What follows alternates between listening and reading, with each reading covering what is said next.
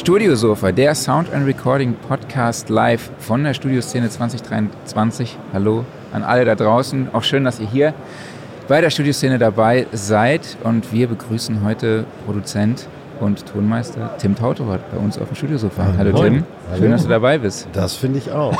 Du warst ja schon mal in Episode 137. Episode 137, von der ich gehört habe, dass es nur die dritterfolgreichste Episode aller Zeiten war und wir genau. müssen daran jetzt unbedingt was ändern. Ein Skandal.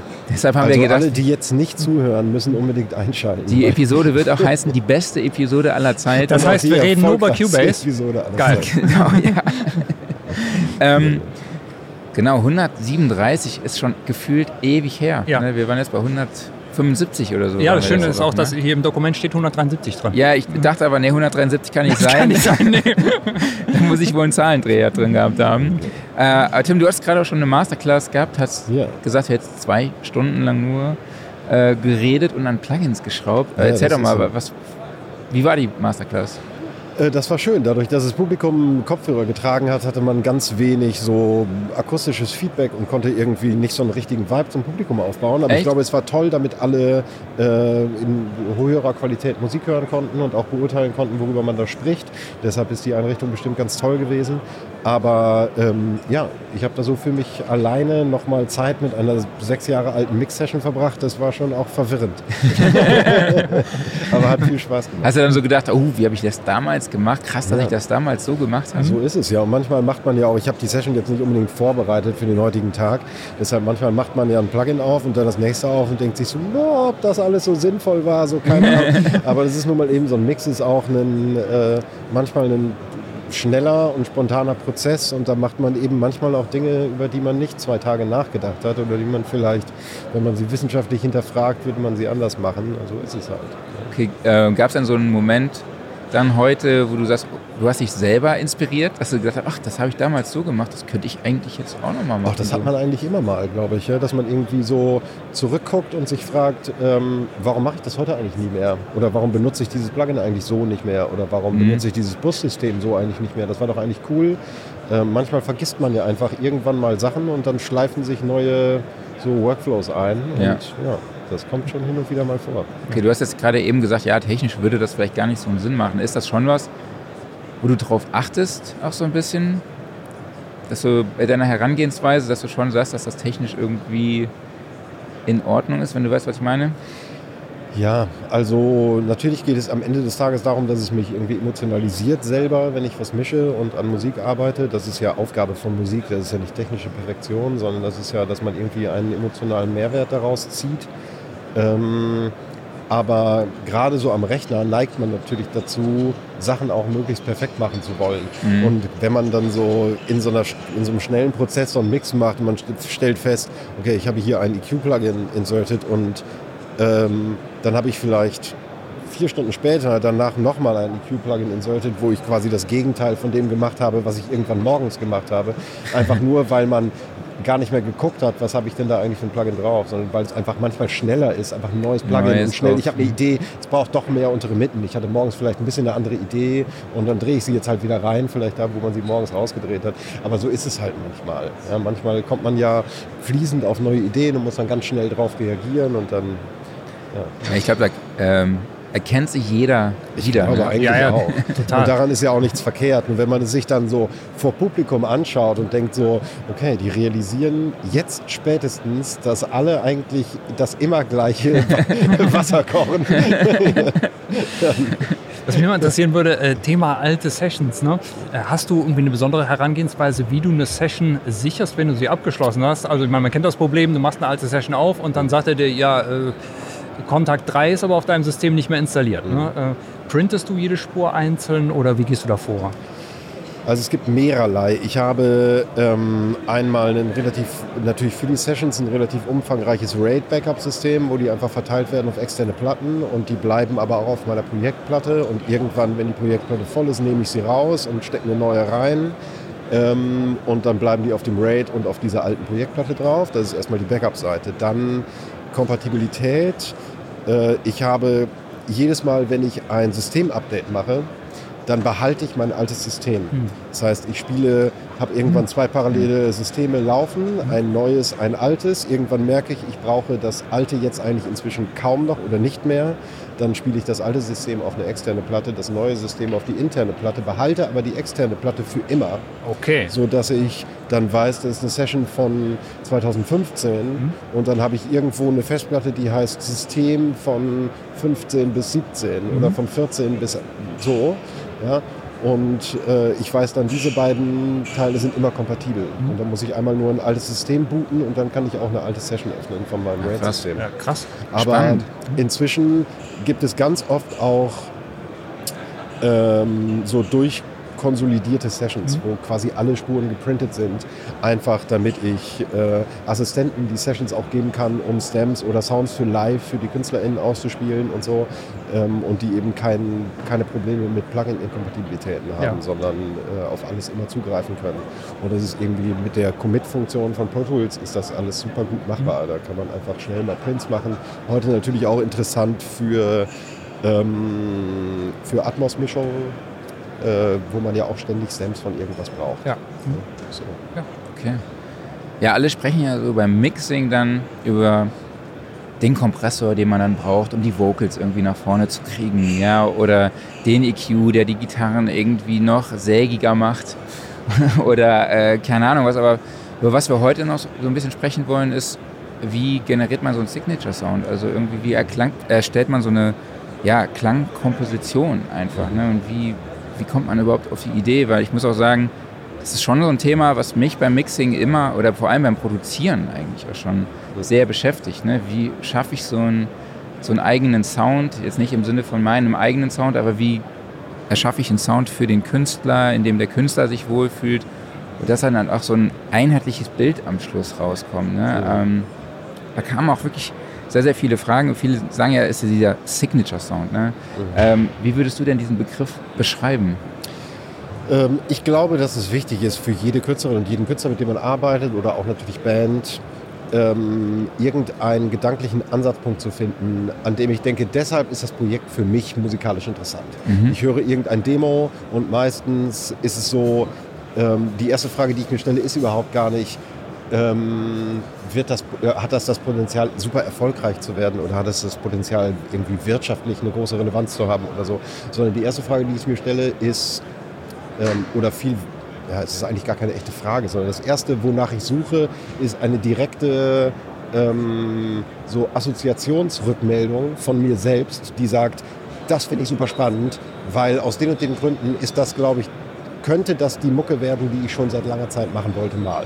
Mhm. Es gibt dann irgendwie so eine Genrevorstellung oder irgendeine Vorstellung von einer Klanglichkeit oder so, wo ich mir denke, ähm, ja, das finde ich geil, das habe ich irgendwo schon mal gehört und ich glaube, das könnte man da super konsequent implementieren.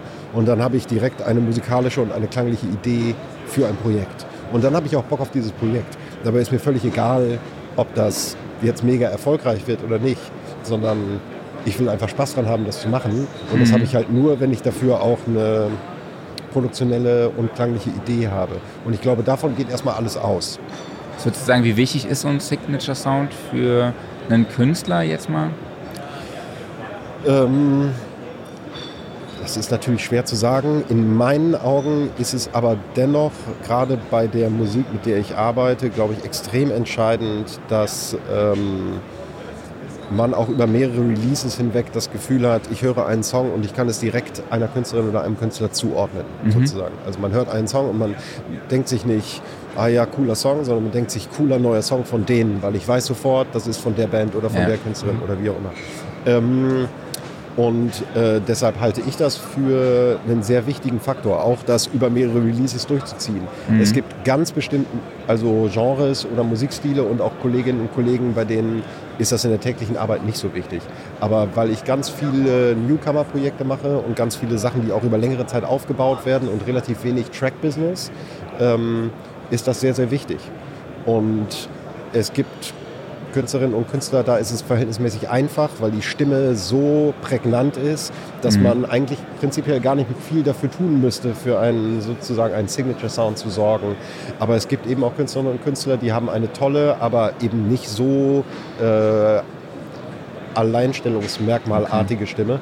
Und da muss man dann vielleicht einfach noch mehr dafür sorgen, dass man die musikalische Verklanglichung dann zu einem ja. USP macht. So ein bisschen. Ja. Was heißt Track Business?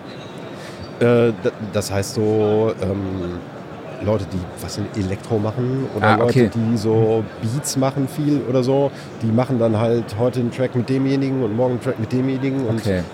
machen halt viel Single-Arbeit und ähm, ich mache halt viel langen Aufbau. Also die ganzen Künstler und Künstlerinnen, mit denen ich arbeite, im Grunde genommen, die jetzt über die letzten 10, 15 Jahre sehr erfolgreich geworden sind, die habe ich fast alle von null betreut sozusagen. Und da hat man die Möglichkeit, da eben so eine klangliche Identität zu schaffen auch. Ja, cool. Das ist eigentlich schon die Überleitung quasi zur nächsten Frage. Also der Signature Sound für dich als Producer, hast du selber auch noch den Signature Sound oder ist es wirklich so, dass du den einzelnen Künstler unterstützt, um ihm eventuell nachher einen Signature Sound zu geben? Ach, ich glaube, das ist immer eine Kombination aus ganz vielen verschiedenen Faktoren. Man mhm. hat, ähm, ich glaube, keine Kollegin, kein Kollege kann sich davon freimachen, dass man eine eigenes, dass man ein eigenes klangliches Ideal hat. Mhm. Ja, dass man irgendwie sagt, das ist eine Mischung, die klingt für mich toll. Das ist eine Kickdrum, die klingt für mich toll, so wie sie ist. Oder das ist irgendwie ein Frequenzgang. So mag ich den Frequenzgang einer Mischung oder sowas. Sowas hat, glaube ich, jeder. Und äh, deshalb mag das auch sein, dass es ein, sowas wie einen Signature Sound gibt, äh, so wie ich gerne Musik höre, sozusagen. Mhm. Also, ähm, aber ich glaube, was vor allen Dingen damit gemeint ist, ist, dass man ein Konzept schafft für die jeweilige Künstlerin unter dem jeweiligen Künstler. Das schließt ja nicht aus, dass hinterher der Mix so klingt, wie ich das meine. Das, das meint, ja, das meint ja viel mehr. Das heißt mhm. ja, wie wird ein Song strukturiert? Wie ist das Arrangement? Welche Instrumente kann man oder sollte man oder will man verwenden? Äh, wie wird die Stimme klingen und so weiter? Und das ist jetzt erstmal ähm, dann in vielen Fällen gar nicht so eine eigene Präferenz, die in mir drin ist, sondern das ist ein Versuch für den jeweiligen Artist eine, ja, so eine eigene klangliche Welt zu generieren. Aber da spielt ganz viel mit rein. Ne? Ja. Da spielt so eigene musikalische Sozialisation mit rein. Da spielt mit rein, was bringt die Band eigentlich für Instrumente mit, für spielerische Qualitäten mit, wie klingt die Stimme. Ja, das muss man natürlich alles da einfließen lassen. Das heißt, es ist eigentlich ein Signature Sound, der sich so aus meinem Idealvorstellung vielleicht am wenigsten noch äh, am meisten aber aus einer Vision und aus dem äh, nährt, was die Artists mitbringen. Mhm. Okay, jetzt haben wir tatsächlich von Sebastian aus der WhatsApp-Gruppe einige Fragen bekommen ähm, zur Produktion Tristan Busch am Wahn. Ähm, vielleicht, damit alle mal eine Vorstellung davon haben. Wir können jetzt nichts abspielen, aber wie würdest du es denn beschreiben? Ähm, das Konzept der Platte meinst du? Genau, oder was ist für ein Genre? So, das ist, ich würde sagen, viele Leute sagen, es ist Chanson. Okay. Ich würde vielleicht auch sagen, es ist Chanson. Wie sieht so die Arrang als Arrangement aus? Ähm, es ist viel, also in der Basis immer eigentlich Stimme und Gitarre. Also die, äh, das Album ist so entstanden, dass wir Live-Tags gemacht haben, eigentlich für fast alle Nummern, Live-Tags gemacht haben, Stimme und Gitarre äh, gleichzeitig, auch ohne Klick. Und die sind einfach, da haben wir die Songabläufe, die, also die, die, die Formteile und natürlich Text und Melodien und Performances. Ähm, daran haben wir sehr lange gearbeitet, mhm. bis wirklich alles on point war, nur Stimme und Gitarre. Und dann haben wir alles andere drumherum gebaut, sozusagen. Und das ist bei vielen Nummern auch ohne Klick. Das heißt, später Clicktracks gebaut, ähm, angepasst auf die äh, Verläufe dessen, was der Künstler auf der Gitarre ganz automatisch äh, an Tempoverläufen gespielt hat und so. Und dann haben wir da größere Arrangements drumherum gebaut. Also es gibt manchmal Drums und es gibt manchmal Strings und es gibt so verschiedenstes. Okay, ja krass. Also das heißt, muss man sich das vorstellen, ihr habt die Klicks, Clicktracks später drauf gemacht, das heißt, du hast das alles dann angepasst oder? Ja, genau, er hat frei gespielt ja. und frei äh, gesungen und äh, wir hatten auf jeden Fall immer erstmal eine Basis-Gitarren- und Vocalspur mhm. und ähm, haben wirklich nur an musikalischer Basis gearbeitet und er hat das auch ganz frei im Tempo gespielt. Ähm, wenn also irgendwo mehr Spannung war, dann ist er mal schneller geworden. Wenn irgendwo mehr, irgendwas mehr Ruhe brauchte, ist er ein bisschen langsamer geworden. Und dann haben wir später einfach äh, den Tempoverlauf, den er natürlich gespielt hat, quasi mit einem Klick nachvollzogen. Ach, krass. Und haben äh, davon ausgehend dann gearbeitet. Das macht es natürlich für, keine Ahnung, einen Trommler, der dann später mhm. drauf trommelt, extrem unfreundlich, logischerweise. Schon. Weil er noch nicht genau weiß, was in vier Takten passiert und vielleicht für sein Phil viel weniger Zeit hat, als er gedacht hatte. Aber damit müssen dann halt alle irgendwie leben. Ach, krass. Weil offensichtlich hat es dem Song in der Basis gut getan ja. in, äh, oder hat der Künstler das ursprünglich so gefühlt, dass er dann ein mhm. bisschen schneller wird. Ja, stark. Ja, wenn wir jetzt so quasi mal so die Basis geschaffen haben. Also erste Frage von Sebastian ist, äh, hattet ihr von Anfang an vor, das Album so klingen zu lassen, beziehungsweise hatte die Tontechnik Einfluss auf das Songwriting? Äh, wir hatten ähm, Nee, die Tontechnik hatte keinen Einfluss auf das Songwriting. Ich glaube, äh, wir hatten es von vornherein vor, das Album so klingen zu lassen. Wir haben das so ein bisschen ähm, vorbereitet mit dem Album davor. Mhm. Es gibt ein Album, das heißt Am Rest. Das ist äh, äh, der Vorgänger davon. Und äh, da hat sich eigentlich so unser klanglicher Konsens ähm, herauskristallisiert. Und dann war relativ klar, wir wollen uns auf dem nächsten Album ein bisschen mehr Arrangement gönnen, glaube ich ähm, aber wollen trotzdem gerne diese Verklanglichung beibehalten. Und deshalb war dieses Konzept eigentlich sehr, äh, eigentlich sehr fest. Mhm. Und dann passiert natürlich von Song zu Song manchmal ähm, passieren unterschiedliche Dinge, weil der Song andere Sachen braucht. Aber ähm, wir hatten ja eben auch die Möglichkeit, dann einfach Arrangements aufzubauen. Aber die Vision, die klangliche Vision war, war von vornherein da. Dadurch, dass wir auch direkt einen Vocal Sound und direkten Gitarrensound hingestellt haben, die halt Basis der gesamten Verklanglichung war, hat man dann sowieso automatisch schon mal so einen klanglichen Bezug, auf den man sich immer berufen kann, sozusagen.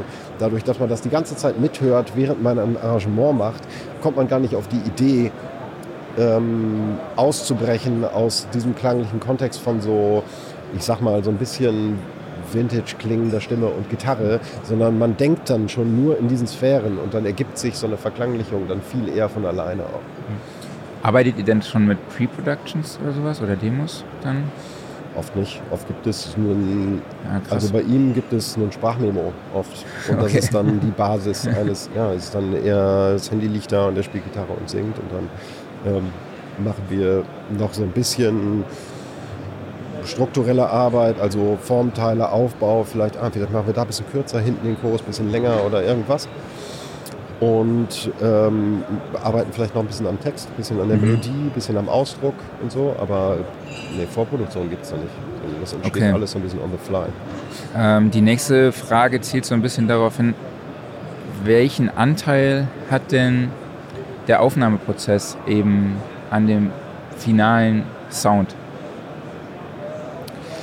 Ja, ich glaube, das stellt man sich hoffentlich ganz anders vor, als es ist, weil man, also es haben auch ganz viel so, also ich weiß, es gab so ein großes Radio 1 Feature zu der Platte und da haben sie gesagt, so ja, das ist so eine ganz klassische Live-Produktion mit Streichern und Drums und so und das ist halt aber einfach Quatsch, sondern das ist, ähm, das ist alles so an ganz vielen unterschiedlichen Tagen mit unterschiedlichen MusikerInnen bei mir im Studio entstanden. Mhm. Ähm, aber teilweise auch nicht mal das, ähm, sondern der Künstler hat ein, zwei Klaviere bei sich im Proberaum aufgenommen, auch äh, weil er so ein fürchterlich kaputtes Upright-Klavier hat, das wir charmant fanden schon auf dem ersten oder auf dem Album davor.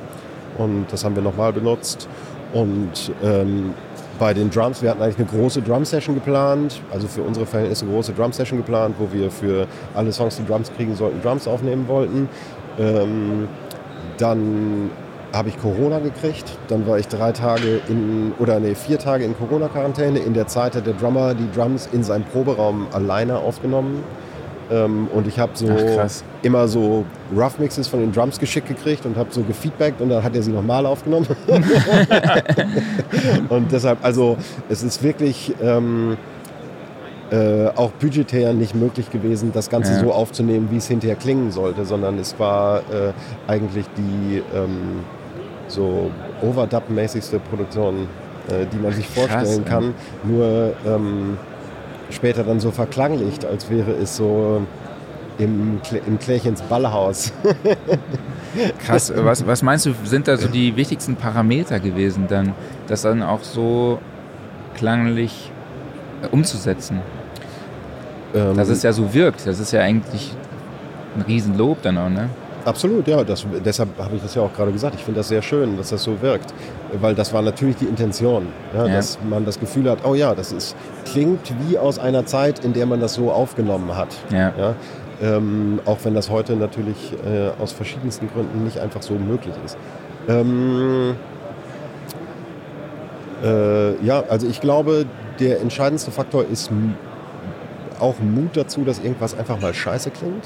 Das muss man einfach, also so objektiv betrachtet scheiße klingt. Ich meine, ähm, es gibt dann Nummern, da sind die Drums, das sind ja, natürlich. Ne? Der Drummer nimmt seine Drums auf und der schickt mir so ein Package und will, dass es voll geil klingt, zum Beispiel. So, er schickt mir 15 Spuren aus seinem Proberaum-Studio-Setup und macht sich super viel Mühe, dass die Drums voll geil klingen. Und daraus nehme ich mir dann zwei Spuren, mache die Mono und verzerr die und mache die so leise, dass man sie kaum noch hört.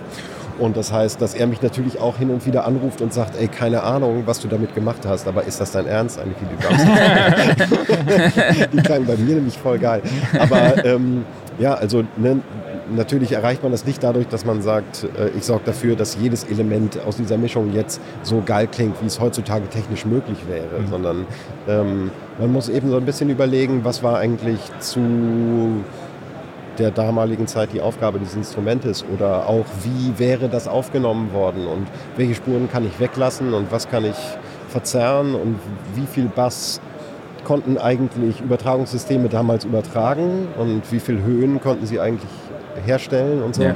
Und ja, das alles sind, glaube ich, Fragen, die kann man sich stellen. Und dann kann man äh, auch aus irgendwie 16 Mikrofonen richtig geilen Drums, kann man richtig beschissene Drums machen. Sehr gut. Aber das kann ich auch gut. Absolut, ja. Abschließende Frage von Sebastian. Äh, könntest du die Herangehensweise, wie der Sound des Albums entstanden ist, erklären? Du hast einfach gemacht. Ich habe eigentlich einfach gemacht, ja. Ich glaube, da war es so, ähm, ich hatte so eine ganz klare Vorstellung davon, wie der Vocal Sound sein sollte.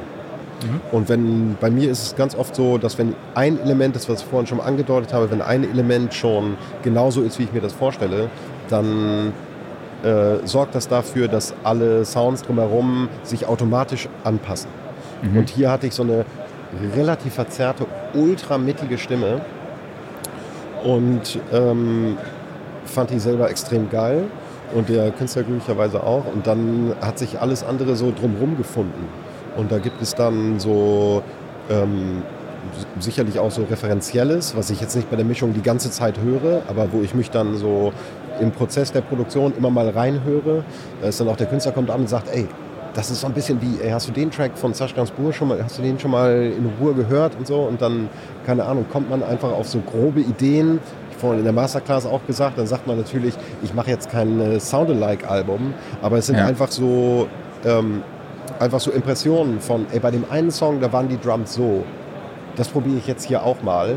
Und dann, wie kriege ich das denn mit meiner Stimme zusammen, die ich schon geil fand und die ich eigentlich nie wieder anfassen wollte? Ähm, so, und dann ergibt sich sowas irgendwie von ganz alleine. Geil. Die nächste Frage ist wahrscheinlich sehr schwierig allgemein zu beantworten, aber Gibt es für dich Tools, Tipps, Tricks, Herangehensweisen, mit denen man ähm, einen Sound schon einfach direkt in eine gewisse Richtung schieben kann? Also ist es Räumlichkeit oder ist es ähm, Distortion?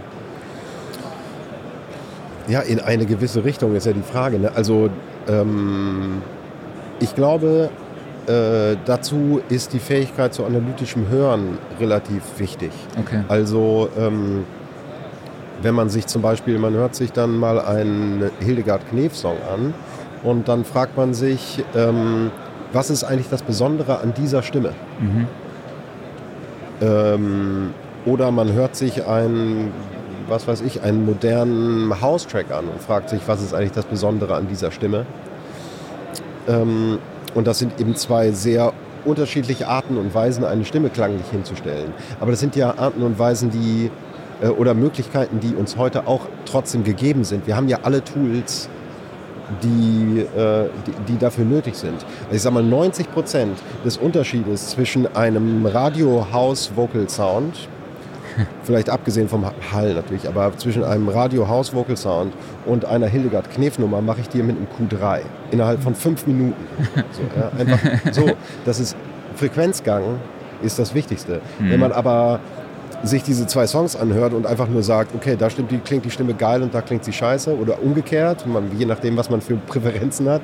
Man muss natürlich in der Lage sein zu hören, wo ist denn eigentlich der Unterschied? Die ist sehr hell, die hat gar keine Mitten, die hat fast nur Mitten, die zerrt manchmal. Wie unterschiedlich sind denn eigentlich so Kompressionen? Ja. Ähm, so eine alte Stimme hat ganz viel Dynamik bis zu einem gewissen Punkt und dann gar keine Dynamik mehr, weil sie einfach irgendwann voll sättigt aber untenrum es eigentlich keine Kompressionen, keine Kompressoren gab, die jetzt so diese ähm, so Atemgeräusche hochholen oder so, so wie wir das heute haben, ähm, sondern das passiert alles nur über Bandsättigung oder über so die Auflösungsfähigkeit der Mikrofone. Und ähm, ich glaube, ja, sowas irgendwie hören zu können und dann zu überlegen, wie kann ich das denn jetzt mit den Werkzeugen, die ich habe, eigentlich auch ausdrücken, wenn ich das möchte. Ja. Und dann sich eben auch zu fragen, und das ist ja das Entscheidende, weil es geht ja nicht darum, eine Stilkopie zu machen, sondern es geht darum, eine Emotion sich zu holen und zu adaptieren von einer Musik, die ein enormes, enorm hohes Emotionspotenzial hat. Das kann irgendwas aus den 90ern sein, das kann irgendwas aus den 60ern sein, das kann irgendwas von heute sein, völlig egal. Die Frage, sich also immer zu stellen, was emotionalisiert mich eigentlich an den Sounds von dieser Produktion, die ich da jetzt so geil finde. Und wie kann ich das so reinholen in, ähm, in das, was ich da jetzt mhm. gerade mache, sozusagen. Und das geht viel über analytisches Hören und dann, keine Ahnung, die Plugins, die bei Pro Tools dabei sind, die können das auch alle. Ja. Also Scheiße machen können die auch alles. da würde ich gerne mal einhaken, und zwar, wenn du jetzt ähm, das aus der Produzentensicht siehst und wir jetzt mal das komplette Gear weglassen, sondern rein das, sagen wir mal, das Gesangliche oder auch das Spielerische des Musikers betrachten. Ne? Mhm. Wie schaffst du es, dem Musiker klar zu machen, zu sagen, spiel mehr in der und der Richtung? Also betone diese Emotion oder dieses Gefühl. Hast du da irgendwie einen bestimmten Wortschatz für? Oder? Weiß ich nicht. Nee, also ich glaube, also als allererstes Mal glaube ich, dass man das niemandem beibringen kann, der das selber nicht fühlt. Mhm. Also ich könnte jetzt mit einem 19-jährigen Rapper könnte ich nicht ein, wahrscheinlich nicht eine so 60er Chanson-mäßige Nummer machen, einfach nur weil ich, also weil man es nicht aus ihm herauskitzeln kann, mhm. weil er selber diese Assoziationen der Musik überhaupt nicht hat. Mhm. Also logischerweise kann man die wecken und kann man die auch äh, so, aber es ist natürlich ein viel längerer Prozess. Warum sollte man das aber machen?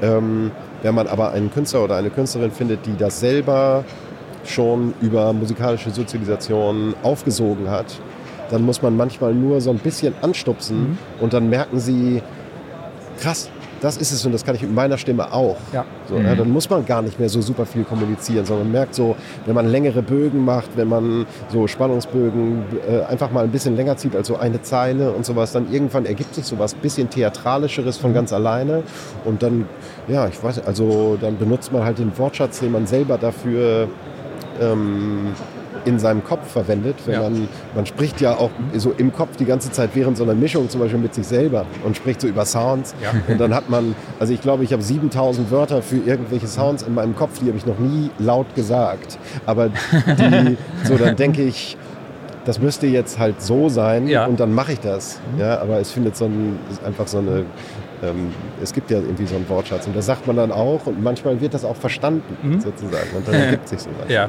Und wie gehst du mit der Situation um, also wenn jetzt zum Beispiel die eine Emotion, die du erreichen willst, an dem Tag einfach nicht funktioniert? Also blödes Beispiel, ähm, es geht um irgendwas sehr Trauriges in dem Song und der Künstler ist einfach viel zu gut drauf gerade.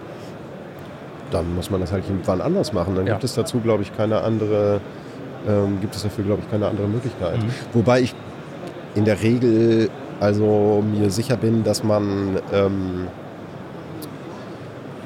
dass man wahrscheinlich mit ausreichend Zeit kriegt man die schon traurig. nee, mit, ausreichend Zeit, mit ausreichend Zeit kann man sowas sich auch erarbeiten, sozusagen. Also das kommt tatsächlich relativ selten vor. Es gibt manchmal aber so Situationen, in denen man sagt, so, na, vielleicht schieben wir den Song lieber mhm. an den späteren Abend ja. oder sowas. Und wir machen jetzt erstmal, solange wir noch die Energie haben, machen wir jetzt noch den. Oder ähm, gerade in so einer Bandproduktion hat man ja auch verschiedene ähm, so Energielevel und so, die man so ein bisschen auspendeln muss. Mhm. Und da sagt man ja manchmal auch, ähm, vielleicht machen wir morgens mal einen zum Reinkommen und dann mittags, den haben wir alle das höchste Energielevel und mhm. abends machen wir vielleicht die Nummer, die einfach nochmal eine entsprechende Schwere und Ruhe braucht. So, ich mhm. glaube, das kann man, sowas kann man eigentlich ganz gut verteilen. Okay. Dann würde ich sagen, jetzt seid ihr gefragt. Ja. Gibt es Fragen von euch? Aus dem Publikum. Wenn Gucken. jemand Fragen hat, dann gerne Handzeichen, dann stehe ich mal auf und renne mit dem Mikro rum. Es gibt Super. Fragen. Sekunde. Braucht einen Moment. Genau, wir sind ja heute hier im Selbstfahrerstudio. Mehr oder weniger. Manchmal wird die Hilfe des Publikums auch in so. Anspruch genommen. Genau. Vielleicht muss das Publikum wieder äh, die, die Live, den Livestream beenden. okay, ja, ich glaube, man hört mich. Ja, äh, Tim, ich wollte dich fragen, du hast gerade gesagt, Signature Sound, ihr habt gerade über den Signature, äh, Signature Sound gesprochen. Hm. Ähm, wie stark greifst du typischerweise, es kommt vielleicht auch die Art des Projekts an, aber in, dies, in das Arrangement ein und wie stark hat das Arrangement jetzt Einfluss auf den Signature Sound, auch im Vergleich zu technischen Eingriffen, die ansonsten mit Impuls oder mit Plugins oder wie auch immer gemacht werden? Das ist natürlich die Basis von allem. Also äh, und äh, jetzt zum Beispiel bei dem. Tristan Brusche Album, da gibt es erstmal gar kein Arrangement. Das heißt, ähm, es gibt erstmal gar nichts, wo man eingreifen könnte, sondern es wird sowieso von Null gebaut, sozusagen. Ähm, und das ist natürlich, ist das logischerweise die Basis. Man, also genauso wie man, es klang jetzt gerade so, als man nimmt einfach den House-Track und dann nehme ich einen Q3 und dann klingt das wie ein Hildegard, Hildegard Cave-Track. Das ist natürlich Quatsch. Ne? Es ist natürlich, geht das analytische Hören auch aus einer reinen Klanglichkeit raus, hin zu welche Instrumente werden verwendet, wie werden die verwendet, wie sind eigentlich üblicherweise so Spannungsverläufe äh, im Verlauf eines Songs, wie werden Formteile strukturiert und all solche Sachen. Ähm, das muss man natürlich dann irgendwie auch mit bedenken. Das findet einfach nur vorher statt. Wir haben ja gerade so ein bisschen erstmal so über die Mischung gesprochen oder über Verklanglichung. Aber ja, also das startet genau so. Und es gibt durchaus äh, Situationen, wo ich mit äh, Künstlern arbeite und denen am Anfang sage, ich finde eure Demos toll, aber ich stelle mir das so und so und so vor. Denkt da mal eine Woche drüber nach. Und wenn ihr bereit seid, das zu machen, dann meldet euch am Freitag und dann machen wir eine Platte. Und wenn ihr keinen Bock habt, das zu machen, dann machen wir keine Platte. Weil ich brauche ja, oder dann müsst, dann macht ihr das lieber mit jemand anderem. So, es wird bestimmt auch ganz toll erfolgreich. Aber ich habe jetzt Bock, so eine Platte zu machen. Ähm, sagt mir Bescheid, wenn ihr dazu bereit seid, sozusagen. und dann, äh, weil ich brauche ja auch eine Motivation, eine Vision für eine Platte. Und manchmal äh, bringt die Band die schon mit und manchmal ähm, ist meine Vision vielleicht einen Schritt weiter als die bisher. Und sie haben da aber noch nie drüber nachgedacht. Und dann passiert es manchmal auch, dass sie dann am Ende der Woche anrufen und sagen, wir haben uns jetzt 300 Songs in dieser Stilistik angehört und wir finden das ultra geil, lass uns das unbedingt machen. ich wusste nur nicht, dass es sowas gibt. und ähm, ja, und dann kann man loslegen. Also Arrangement ist King? Absolut. Arrangement ist King, Songwriting ist King. Ähm, das ist auf jeden Fall das Entscheidende. Ich meine, guck mal, die Leute diskutieren tagelang, also gerade hier in so einem Rahmen, und ich will das überhaupt nicht äh, schmälern, aber diskutieren tagelang darüber, irgendwie, was ist eigentlich der geilste Mastering-Limiter? Und wenn man sich überlegt, dass es durchaus Situationen gibt, in denen äh, fragt man sich, was macht eigentlich dieser Mastering Limiter jetzt mit den Transienten in der Kickdrum? Und vorne bin ich in einer Situation, in der ich vielleicht sage, bei der Nummer gibt es gar keine Drums. ja, da muss man sich mal überlegen, in welchen Verhältnissen von musikalischen Entscheidungen wir uns eigentlich bewegen. Ja, und es gibt Leute, die stellen sich die Frage nach dem Mastering Limiter stellen die sich drei Tage lang und die Frage nach den gibt es eigentlich Drums oder welche Drums oder egal, die stellen die sich nur fünf Minuten lang. Logischerweise hat das einen viel größeren Einfluss auf den Titel als alles, was da tontechnisch später passiert oder klanglich später passiert. Ja, absolut. Arrangement ist King. Und ähm, macht mir auch am meisten Spaß, muss ich ganz ehrlich sagen. Und es ist natürlich auch völlig logisch, dass es für jeden eigentlich geiler sein muss, sich eine Stunde länger darüber Gedanken zu machen, wie setze ich Bassdrum und Bass als später zwei Tage dazusitzen und die ganze Zeit mit allen möglichen Werkzeugen dieser Welt darum zu kämpfen, dass man irgendwie bei dem Bass noch Kickdrum-Transienten im Tiefbass rauswursteln kann. Ja, das ist ja, kann ja nicht Sinn der Sache sein. Ja, das ist alles viel früher, viel einfacher zu lösen, logischerweise. Aber dafür braucht es, ähm, es gibt eben Leute, die sind ein bisschen mehr Ingenieur und die fummeln lieber alleine am Rechner rum. Und es gibt Leute, die sind ein bisschen mehr Arrangeure und Musiker und Freunde von so Arbeiten mit einem Ensemble oder Arbeiten mit Musik. Und äh, das hat bestimmt auch beides seine Berechtigung. Und ähm, es gibt auch eine extreme Notwendigkeit dafür, dass irgendjemand an Transienten wurschtelt. Ich will das überhaupt nicht schlecht machen. Aber mir macht das mehr Spaß, mit der Band im Proberaum zu sagen, wie ist es denn eigentlich, wenn du den Bass eine Oktave höher spielst und plötzlich haben wir alle ein Aha-Erlebnis bisschen, als äh, später alleine am Rechner zu sitzen. Ja, großartig, wenn ich sagen darf. Also ich finde das äh, so gut. Durch, durch äh, deine Haltung, deine Aussagen koppelst du mich irgendwie viel mehr an meine eigene Jugendzeit sozusagen wieder an. Mhm. So wie man früher mal mehr vielleicht gedacht hat. Ich weiß gar nicht, ob das heute obsolet ist, also wie man Musik eigentlich produzieren sollte, auch was ich auch so finde. Und in der heutigen Zeit von KI-Tools und ich weiß nicht was, ist man ja so auf dieser anderen Seite, so zu überlegen, ja, äh, kann dieses Tool die ganzen Aufgaben für mich über, äh, überhaupt übernehmen und dann kriege ich nachher den super Sound raus, mhm. obwohl ich vielleicht gar nicht den Song habe, aber dann machen, machen ich glaube, glaube ich, viele gar nicht mehr so die Gedanken drüber. Das zerfasern sich vielleicht eher so auch in der Technik. Also ich finde diese Tools, die es gibt, die sind alle super geil. Ja, ja. Ich könnte, also ich produziere ja Frage, die Musik, die ich jetzt produziere, lieber jetzt als 1960, weil die hatten ja viel mehr mit Technik zu kämpfen als ich jetzt.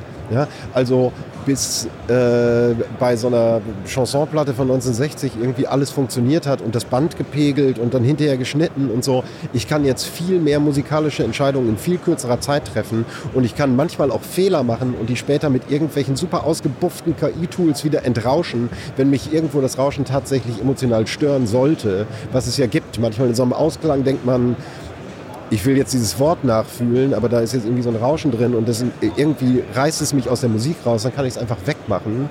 Ja? Ähm, und deshalb haben die alle durchaus für so Reparaturen und solche Sachen absolut ihre Berechtigung und um Sachen effektiver und schneller zu machen. Aber die äh, Tools können eben auch nur Werkzeug sein für ein Arrangement und für eine Vision und für eine klangliche Vorstellung, die schon da ist. Weil ansonsten steht das Plugin auch erstmal da. Man, man muss ihm ja sagen, was es machen soll. So, äh, logischerweise. Sie können kein Selbstläufer sein, ne? kann man das so sagen? Würde ich, also gibt es natürlich bestimmt auch, aber zu, hoffentlich nicht für die Musik, die ich mache und auf jeden Fall nicht, um mich persönlich zu emotionalisieren und das hoffe ich, dass es vielen anderen auch so geht. Super, vielen Dank. Okay. Super. Noch jemand eine Frage oder alle glücklich?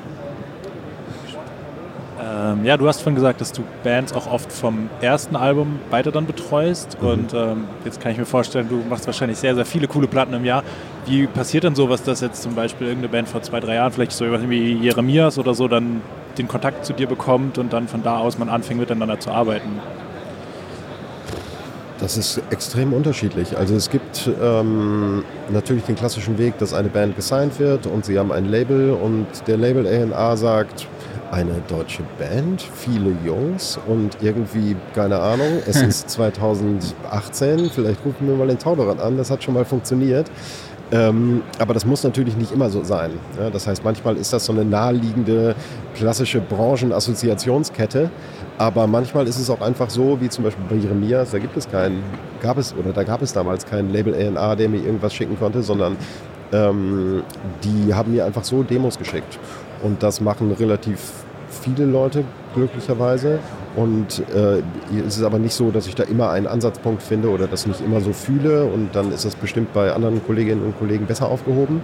Äh, aber manchmal, so wie bei Jeremias zum Beispiel, habe ich das dann sehr gefühlt. Und dann bin ich zu denen hingefahren, haben wir da im Kinderzimmer geprobt. Und ähm, dann haben wir eine Platte gemacht. Und deshalb, ja, das ist ganz unterschiedlich. Also ich würde mal denken, manchmal entsteht sowas aus einem Writing raus. Das heißt, die Künstlerin, der Künstler hat einen Verlagsstil, die organisieren ein Writing mit mir, wenn es mir gefällt. Und dann lernen wir uns da kennen und dann entwickelt sich sowas. Manchmal empfiehlt das ein Label, wenn die irgendwo gesigned sind, oder ein Management, wenn die ein Management haben. Manchmal schicken die mir auch einfach direkt Demos. So, es kommt ganz drauf an. Manchmal sind es persönliche Kontakte über andere Musikerinnen und Musiker, mit denen ich schon arbeite, dass die irgendwie bei einem Konzert lerne ich Leute kennen und die sagen, Finde ich übrigens voll geil, die letzte Platte. Hier, das sind Kumpels von mir, da schickt er jetzt auch mal einen Song. So, ja. Ich habe natürlich jetzt nicht Kapazitäten für alles, aber ähm, für erschreckend viel. so, noch jemand? Okay.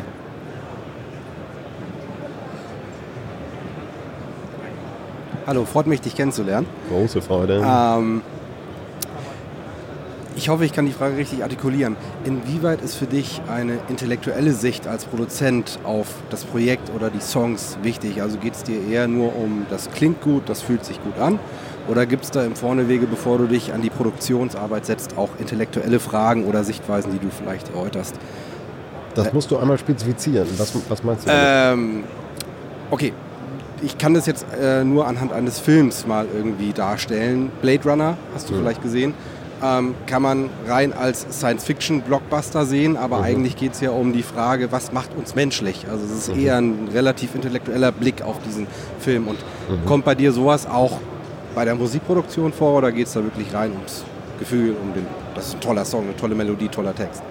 Also ich glaube, dass das ja äh, so ein bisschen der Schritt ist, der so Popmusik ein bisschen mehr in Richtung Kunst bewegt, wenn es irgendwie auch einen seriösen Subtext hat, tatsächlich irgendwas mitteilen will oder ähm, Emotionen auf einer so tiefer gehenden Ebene erzeugen. Und ich glaube, dass also, das ist natürlich bei der Musik, ist das oft an den Text geknüpft sozusagen. Also da bin ich glücklicherweise oft in der Situation, wo ich mit Künstlerinnen oder Künstlern Songs direkt schreibe und dann kann man auch sagen, das sind irgendwie Themen, die äh, die mich, glaube ich, bewegen und die über so profane Popmusikthemen hinausgehen unter Umständen. Das gibt es ja schon mal, äh, dass man sagt, man hat irgendwas, Musik, die auch eine Intention hat oder die auch Haltung hat oder so. Ja, sowas kann ja auch in so eine intellektuellere Richtung gehen. Ähm, aber ähm, also ich habe, glaube ich, ein bisschen eine so musikintellektuelle Sicht auf Produktionen im Vorfeld manchmal. Weil ich, ähm, äh, und das, ich meine das jetzt gar nicht ähm, irgendwie übertrieben selbstwürdigend, aber ich meine so, ich, ich bin habe halt so nerdige, so, äh, bin so ein großer Musikfan und das äh, finde ich immer schön, wenn ich das ausleben kann, sozusagen. Und deshalb so kleine Zitate einzubauen oder irgendwo ein Element, das irgendwo entliehen ist aus einem, was weiß ich, es gibt auf dem Tristan Brusch Album einen Sound, den habe ich versucht eins zu eins nachzubauen von der Rain Dogs von Tom Waits. Da gibt es eine Nummer, die heißt Clap Hands. Da habe ich einen Sound geklaut. Sowas finde ich halt voll geil. und da habe ich dann, glaube ich, schon so ein, ähm, also ich weiß nicht, ob Blade Runner ein gutes Beispiel ist, ähm, weil äh, ich, ich, mir fällt kein Beispiel für so eine dystopische äh, Sache ein. Aber so, so ein, also es gibt so äh, Making-ofs von so Tarantino-Filmen oder so Liner-Notes von Tarantino-Filmen. Und der halt auch so sich so inspirieren lässt von irgendwelchen B-Movies von irgendwann mhm. und baut von da auch Zitate ein oder übernimmt von da ganze Einstellungen oder so und ähm, oder irgendwelche Sets oder irgendwelche so, ja, und sowas halt. Einfach nur um manchmal in der Arbeit, die man den ganzen Tag macht, manchmal mal kurz für ein nerdiges Publikum durchblitzen zu lassen, dass man auch ein sehr nerdiger Musikfan ist. also sowas macht mir schon auch ein bisschen Spaß. ja, cool. Ja, super. Dann würde ich sagen, sind wir am Ende angekommen, oder? Ja, wir haben überzogen, glaube ich, schon wieder, ne? Ja, ja die beste oh, ja. Episode der, also aller Zeiten mhm. braucht ja auch Zeit, ne? Natürlich. Braucht auch Zeit. Und die, die erfolgreichste. Und die erfolgreichste, die erfolgreichste Episode. Einer. Aber wenn das jetzt nicht klappt, mhm. dann müsst ihr mir versprechen, dass wir nochmal die aber wirklich erfolgreichste Okay, das machen wir dann. Da reden wir aber klar. wirklich über Cubase dann. Da reden wir dann wirklich über Cubase, aber ich nicht, weil ich habe von Cubase seit 19, ich würde denken, 96 habe ich kein Cubase mehr gesehen. Super, alles klar. Dann ja, würde ich mal sagen, ja, erster Tag Studioszene ist vorbei. Ne? quasi jetzt. Ich bin auch gefühlt vorbei, aber. Ja, du bist auch gefühlt vorbei, so siehst du auch aus. Danke. Nochmal Aber- zu den Schnittchen auch. Genau, Genau. wir haben ja jetzt gleich noch die große Networking-Party, die irgendwo da hinten gleich stattfindet. 6 Uhr geht's los. Äh, vielen Dank an euch alle, dass ihr dabei wart. Vielen äh, Dank an dich, Tim, und Sehr an dich, gerne. Marc. Danke euch. Und äh, ja, dann sehen wir uns vielleicht morgen hier wieder. Oder Super. gleich bei der Networking. Oder gleich bei der Networking-Party. Alles klar. Danke, euch. fürs Ne? Macht's gut. Ne, ciao. Ciao. Bis dann. Ciao, ciao. So, und wer beendet jetzt den Stream? Wer beendet den Stream? Guck mal, das macht der Olli. Gott. Der, der kann das. Der Olli ist der Stream-Beender. Er lässt das MacBook einfach fallen. Kabel ziehen. Geht auch.